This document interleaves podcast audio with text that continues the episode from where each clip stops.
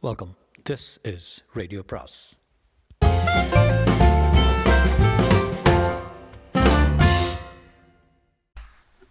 அனைவருக்கும் அன்பு வணக்கம். சுஜாதாவின் ஒரு நடுப்பகல் மரணம் அத்தியாயம் இருபத்தி ஒன்று. உமா அவனை ஆச்சரியத்துடன் பார்த்தாள். பதிலுக்காக அவளை நேராக பார்த்து கொண்டு காத்திருந்தாள். கண்கள் அசையாமல் அவள் உதட்டின் மேல் படிந்திருக்க. உமா கேள்விக்கு பதிலளிக்கும் பொறுப்பிலிருந்து தப்பித்துக் கொள்ள ஆனந்த் வந்துவிட்டு வந்துவிட மாட்டாளான்னு காத்திருந்தாள். நீங்கள் எனக்கு உடனே பதில் சொல்ல வேண்டாம். யோசிச்சு சொல்லுங்கள் ஒரு வாரம் கழித்து சொல்லுங்கள் ஒரு மாதம் ஆகட்டும் ஒரு வருஷம் ஆகட்டும். காத்திருக்கேன். எப்போதும் காத்திருக்கேன். நீங்கள் வேண்டாம். முடியாதுன்னு சொன்னால் கூட நான் கோவப்பட போகிறதில்ல எனக்கு உங்களை விட்டால் வேறு யார் மேலேயும் பிரியம் கிடையாது. சத்தியமாக சொல்கிறேம்மா உங்களுக்கு நடந்தது நடந்து போன அந்த அசிங்கமான அதிர்ச்சிகரமான சம்பவங்களை பூர்வஜனமாக வச்சுக்கோங்க. இன்னிலேருந்து நாம் ரெண்டு பேரும் புதுசாக பிறக்கலாம். என்ன சொல்கிறீங்க உமா லேசாக நீங்கள் நீங்கள் யாருன்னே எனக்கு முதல்ல சரியாக தெரியாதே என்றான். என்னை பற்றி எல்லா விவரமும் சொல்கிறேன் ஒரே முறை என் அறைக்கு வரீங்களா? தனியாக வர வேண்டாம். ஆனந்து கூட்டிகிட்டு வாங்க. என் மேலே உங்களுக்கு இன்னும் நம்பிக்கை ஏற்படல. நியாயம்தான். நான் இன்னும் உங்களுக்கு அந்நியந்தான் ஆனால் நீங்கள் எனக்கு அந்நியர் இல்லை உங்களை பார்த்த முதல் கணத்திலிருந்து நான் உங்களுக்கு நெருங்கி போன உறவாயிட்டேன். உங்களுக்காக நான் ரத்த சிந்த தயாரிட்டேன். எதையும் செய்ய தயாராக மாட்டேன். த தயாராகிட்டேன் உங்கள் முழு பேர் என்ன? R S Rakesh. என்ன வேலை செய்கிறீங்க வேலை செய்யலை. எங்கள் அப்பாவுடைய ஃபேக்ட்ரி இருக்குது எங்கே? பெங்களூரில் பீனியாவில் இங்கே அம்பத்தூரில். அதில் ட்ரைனிங் எடுத்துகிட்ருக்கேன் பிற்காலத்தில் அதை எடுத்து நடத்துறதுக்கு முதல்ல எல்லாரையும் போல் ஃபேக்ட்ரியில் எல்லா பகுதியிலையும் கொஞ்சம் கொஞ்சம் வேலை செஞ்சுட்டு அப்புறம் அமெரிக்கா போய் ஹார்வர்டில் ஒரு எம்பிஏ பண்ணிட்டு வான்னு எங்கள் அப்பா சொல்லியிருக்காரு. லா படித்தது வேஸ்ட்டு உங்கள் அப்பா எங்கே இருக்காரு? இப்போ ஜெர்மனியில் இருக்கார். அடுத்த வருஷம் தான் வருவார். கோனிக்ஸ்பர்க்னு ஒரு ஒரு ஊரில் லொரன்ஸ் கம்பெனி கன்சல்டேஷன் பண்ணிகிட்ருக்காரு இந்த ஃபேக்ட்ரிகளை அவர் எனக்காக தான் ஏற்படுத்தி கொடுத்துருக்காரு. சில ஸ்பெஷல் மிஷின் டூல்ஸ் எல்லாம் பண்ணுறோம் கொலாப்ரேஷன் ஹெச்எம்டியில் பண்ணாதது ஆர்டர் நிறையவே இருக்குது எக்ஸ்போர்ட் கூட பண்ணுறோம் அம்மா? அம்மா கிடையாது. அம்மாவுக்கு ஏதோ கொஞ்சம் ஆறுதலாக இருந்தது. ஒரே பையன் நான் பணம் காசு இது விவரங்கள் உங்களுக்கு முக்கியம் இல்லைன்னு நினைக்கிறேன். முக்கியம்னா எனக்கு ஏராளமாக இருக்குதுன்னு சொல்லுவேன். இதை பாருங்கள் இதை கூட உங்களுக்காக தான் வாங்கி வச்சுருக்கேன். சந்தர்ப்பம் சரியாக இருக்கிறப்ப காட்ட நீல வெல்வெட்டின் ஒரு மாலை மின்னியது நிச்சயம் வைரம் நிச்சயம் தங்கம். உமா சிரித்தாள். இதெல்லாம் பார்த்தா எனக்கு சிரிப்பு தான் வருது. தெரியும் இதை காட்டுறது அசந்தர்ப்பம். தெரியும். சாரி மூடிவிட்டான். உமா நான் காத்திருக்கேன். எப்போ ம்னு சொல்கிறீங்களோ அப்போ வரைக்கும்? உமா பேசாமல் இருந்தால் இன்னொரு கல்யாணமா? ஒரு கல்யாணம் பண்ணி கொண்டு வாழ்ந்தது போதாதா? ஓ உங்களுக்கு என் ரூமுக்கு வர தயக்கமாக இருந்தால் எங்கள் ஃபேக்ட்ரிக்கு வரலாம் இல்லையா? அங்கே ஒருத்தரும் கடிச்சு சாப்பிட மாட்டான் தயக்கம் இல்லை. பின்ன என்ன சொல்லுங்கள் இதோ ஆனந்த். எங்கே போயிட்டு ஆனந்த்? இத்தனை நேரமாக்கிட்ட புஸ்தகம் வாங்கிட்டு ஒரு கிலோ காப்பி கொட்டை இன்னும் வாங்கிட்டு அப்படியே அப்படியே அவன் செய்த பொறுப்புள்ள காரியங்களை பட்டியலிட்டு கொண்டிருக்கையில் உமா ராகேஷனும் உங்களுக்கு விடை தரதுக்கு முன்னாடி நான் நான் அந்த மாயாவை தூரத்தில் இருந்தாவது பார்க்கணும் என்றால் தீர்மானமாக. ராகேஷ் முகத்தில் சற்று மாறுதல் ஏற்பட உடனே சமாளித்து கொண்டு அதுக்கு என்ன ஏற்பாடு பண்ணிட்டா போச்சு? போலீஸே ஏற்பாடு செஞ்சுருவாங்க. ஆனந்த் புரியாமல் வெயிட் மேரட் மாயான்னு ஒரு ஆள் இருக்காளா? ஆமாம் ஆனந்த். அவள் உங்கள் அண்ணாவுக்கு எழுதிய லெட்டர் கூட என்கிட்ட இருக்கு. ஆனந்த் விசில் எடுத்து அட கதை இவ்வளோ தூரத்துக்கு போயிருக்கா? எனக்கு தெரியவே இல்லையே. அவள் யார்? உங்கள் அண்ணாவுடைய ஸ்னேகதி அண்ணாவோட ஸ்னேகதியா இம்பாசிபிள் உங்கள் அண்ணா ரொம்ப நல்ல பிள்ளை. இல்லை இல்லை மிஸ்டர் ஆனந்த் என்று சற்று கேலியுடன் கேட்டான் ராகேஷ். ஆ ஆமாம் நிச்சயமா. இஸ் இன் ஃபார் அ ஷாக்குமா என்ன பேசுகிறேன் புரியும்படியா சொல்லுங்க. அப்புறம் சொல்கிறேன் ஆனந்த். வா போகலாம் எல்லாருக்கும் ரெண்டு ரூபம் இருக்குது அண்ணா தம்பி அம்மா உறவுக்காரங்களுக்கு ஒரு ரூபா உள்ளுக்குள்ளே கருப்பாக இன்னொரு ரூபாய்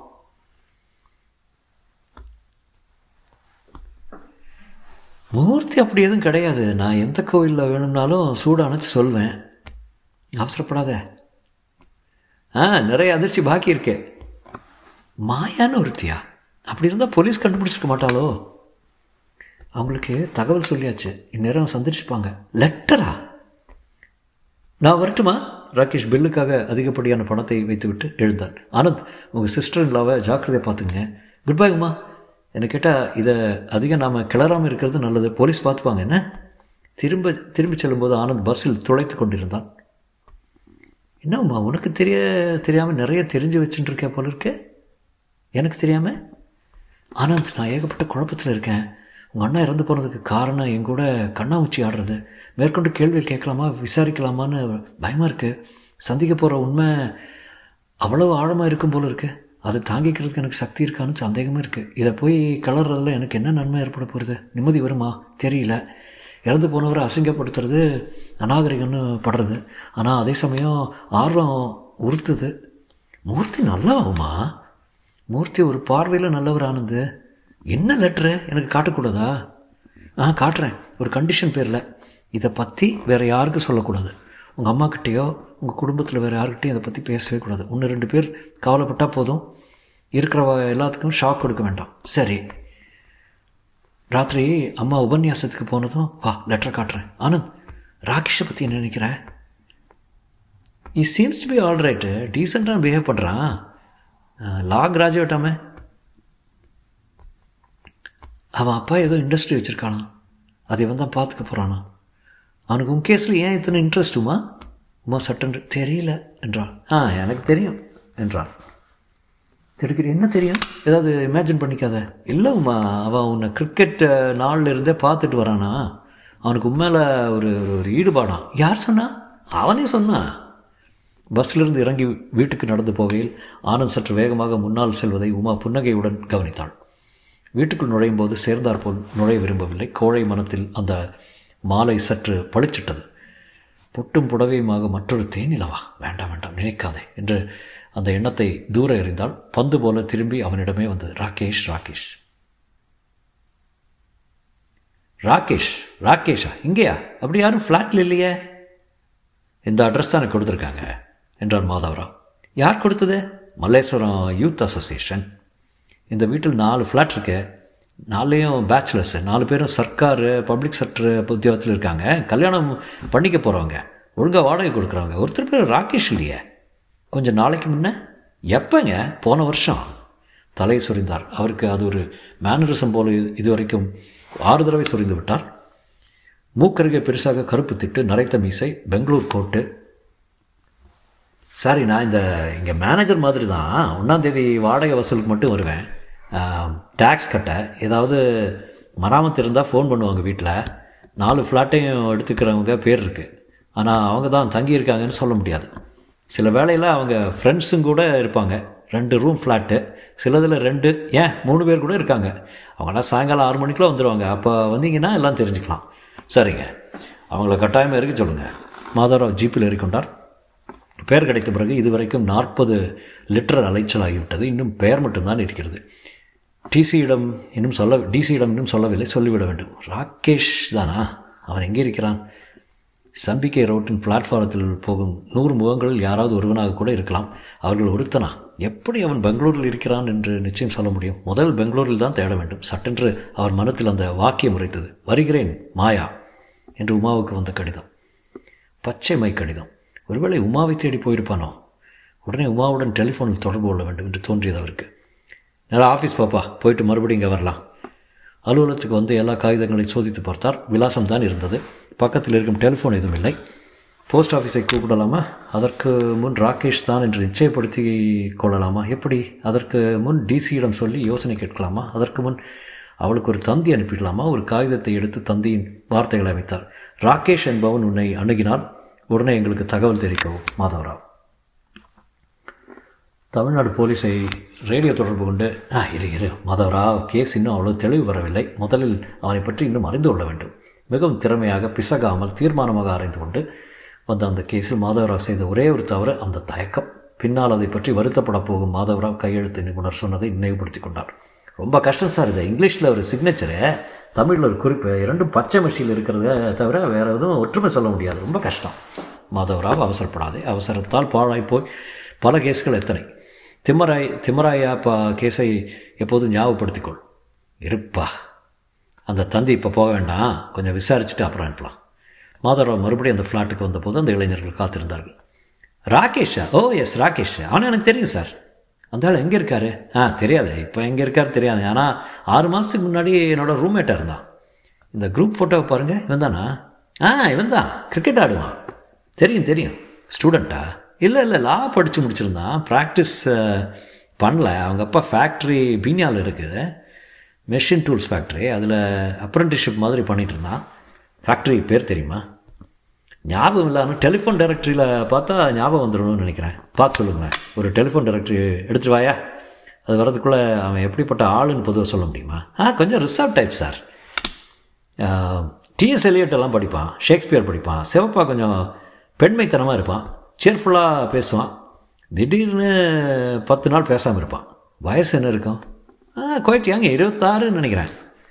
மாதவராவ் அடுத்த கேள்வியை கேட்க சற்று தயங்கினார். மிஸ்டர் வாசுதேவன் அவன் தலை நரைக்கு சாயம் போட்டுப்பானா மை காட் எப்படி சார் உங்களுக்கு தெரியும்? மாதவராவ் தன் ரத்த அழுத்தத்தை பற்றி கவலைப்பட்டார். ஈஸி ஈஸி பதட்டப்படாதே. மாதவராவ் மெல்ல மெல்ல அருகே வந்து கொண்டிருக்கிறார். சரியா சொல்லுங்கள் அந்த ஆள் தலைக்கு சாயம் பூசிப்பானா ஆமாம் சார். நிறையா. நிறையா இல்லை செம்பட்டையோ தெரியாது. ஒரு முறை அவன் காத்ரேஜ் ஹேர் டே வாங்கி பூசுகிறத பார்த்துருக்கேன். அவன் எங்கே இருக்கான்னு உங்களுக்கு யாருக்காவது தெரியுமா? இதற்குள்ள அறையில் கூட்டம் சேர்ந்து விட என்ன பிரதர் ராகேஷ் செவப்பா உயரமாக ஒரு பையன் கிரிக்கெட்டு கூட ஆடுவானே ஞாபகம் இருக்கா? ஆ மீசை வச்சுட்டு வட வடன்னு. அவர்கள் ஒருவருக்கொரு தாழ்ந்த குரல் பேசிக்கொள்வதை கவனித்தார். எல்லோருக்கும் போலீஸை பார்த்ததும் தயக்கம். எங்கேயாவது மாட்டிக்கொண்டு விடுவோமோ சாட்சிக்கு கூப்பிட்டு விடுவார்களோ அவரவர் வார்த்தைகளை மென்று முழுங்குகிறார்கள். ஒருத்தரை ஒருத்தர் பார்த்து உதட்டை பிதற்றிக் கொள்கிறார்கள். ஜெனரல்மேன் உங்களுக்கு யாராக்கு யாருக்காவது அவனை பற்றி ஏதாவது விவரம் தெரிஞ்சிருந்தால் அதை போலீஸ்க்கு உபயோகமாக இருக்கும். ஒரு முக்கியமான கொலை வழக்கு. உங்களுக்கு எந்த விதமான பயமும் தயக்கமாக வேண்டாம். உங்களை எந்த விதத்திலும் தொந்தரவு செய்ய மாட்டோம் மௌனம். வெறும் தகவல் மட்டும் போதும் என்றார். இன்னும் மௌனம் தான். ஒருவருக்கொருவர் பார்வை பரிமாற்றம் தான். டெலிஃபோன் டைரக்டரி வந்தது. ஃபேக்ட்ரி பேரையாவது கொஞ்சம் ஞாபகப்படுத்தி சொல்கிறீங்களா எந்த ஃபேக்ட்ரி சார் மை காட் இப்போ தானே சொன்னீங்க பீனியாவில் மெஷின் டூல்ஸ் ஃபேக்ட்ரி இருக்குன்னு. அவன் தீர்மானம் இல்லாமல் அதை பிரித்து போட்டு எப்படி தேடி தேடுறது பேர் தெரியாமல் பின்ன எப்படி ஞாபகம் வரும்னு சொன்னீங்க? என்று அதட்டினான். இதற்குள் கூட்டத்திலிருந்து வருவன் ஓ அந்த ஆளா? ராகேஷ்? லெஃப்ட் ஹேண்டடு என்றான். இல்லைடா அது சிவக்குமாரா பின்ன இவன் விக்கெட் கீப்பராக இருந்தானோ? சார் இதை பாருங்கள் இதாக இருக்கலாம். ஆனால் I'm not very sure Adarsh machine tools B one seventeen Peenya industries estate Bangalore எப்படி ஞாபகம் வந்தது? டைரக்டருக்கு பின்பக்கத்தில் கிளாசிஃபைட் கைட்டில் இந்த கம்பெனி பேர் இருந்தது ஞாபகம் இருந்தது இதான் நான் சரியாக சொல்ல முடியாது. இதாக இருக்கலாம் இல்லையா? ஆ இருக்கலாம். நீங்கள் எதுக்கும் ஃபோன் பண்ணி விசாரிச்சு பார்த்துங்களேன் ராகேஷ் அங்கே இருக்கானா? அதான் இடம்னு தெரிஞ்சுக்கலாண்ணே தேங்க்ஸ் சார் ஆனால் அவன் அப்பா பீனியா இண்டஸ்ட்ரியில் வச்சுருக்கிறது என்னமோ நிச்சயம் தானே ஆ நிச்சயம். அவனே என்கிட்ட ஒரு முறை சொல்லியிருக்கான். சரி தேங்க்ஸ் வரேன். மாதவராவ் வெளியே வரும்போது உற்சாகம் குறைந்திருந்தார். தலைக்கு சாயம் பொருந்துகிறது. உயரமான ஆள் என்கிறார்கள். கிரிக்கெட் எல்லாம் இருக்கிறது. பார்க்கலாம். இப்போது இந்த ராத்திரி வேளையில் தொழிற்சாலைக்கு போய் எண்ணத்தை கண்டுபிடிக்க முடியும். இதற்கும் ஒரு ரிங் அடித்து பார்க்கலாம். லிஃப்ட்டில் ஷிஃப்ட்டில் வேலை செய்யும் தொழிற்சாலையாக இருந்தால் கூட ஒரு வாட்ச்மேனாவது இருக்க மாட்டானா? அலுவலகத்துக்கு வந்தவுடன் அந்த எண்ணெய் சுழற்றி பார்த்தார். ரொம்ப நேரம் அடித்தது. இன்னும் எட்டு முறை பார்க்க போகிறேன்.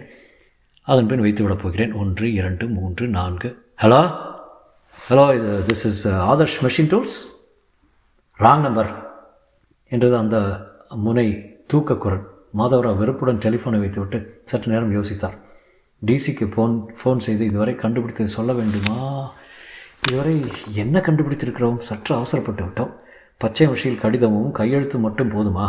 டிசி நிச்சயம் போதாது என்பார்.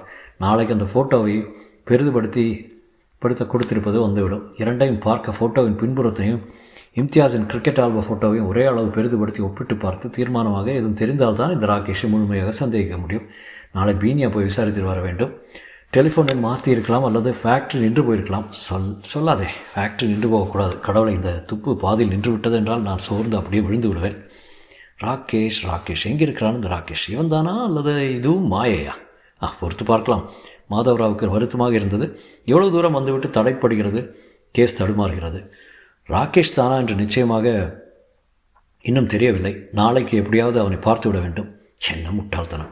அவன் தான் கொலைகாரனாக இருந்தால் எப்படி இந்த ஊரிலே இருப்பான் என்று எதிர்பார்க்க முடியும்? சொல்ல முடியாது. சில வேளைகளில் அவர்கள் ஊரை விட்டு போகாமல் இருப்பதும் உண்டு. கொலை பிஸ்னஸில் மாதவராவ் தெரிந்து கொண்டதெல்லாம் இதற்கு பொதுப்படையான விதிகளே கிடையாது என்பதே. எல்லாம் விதி விலக்குகள் தான்.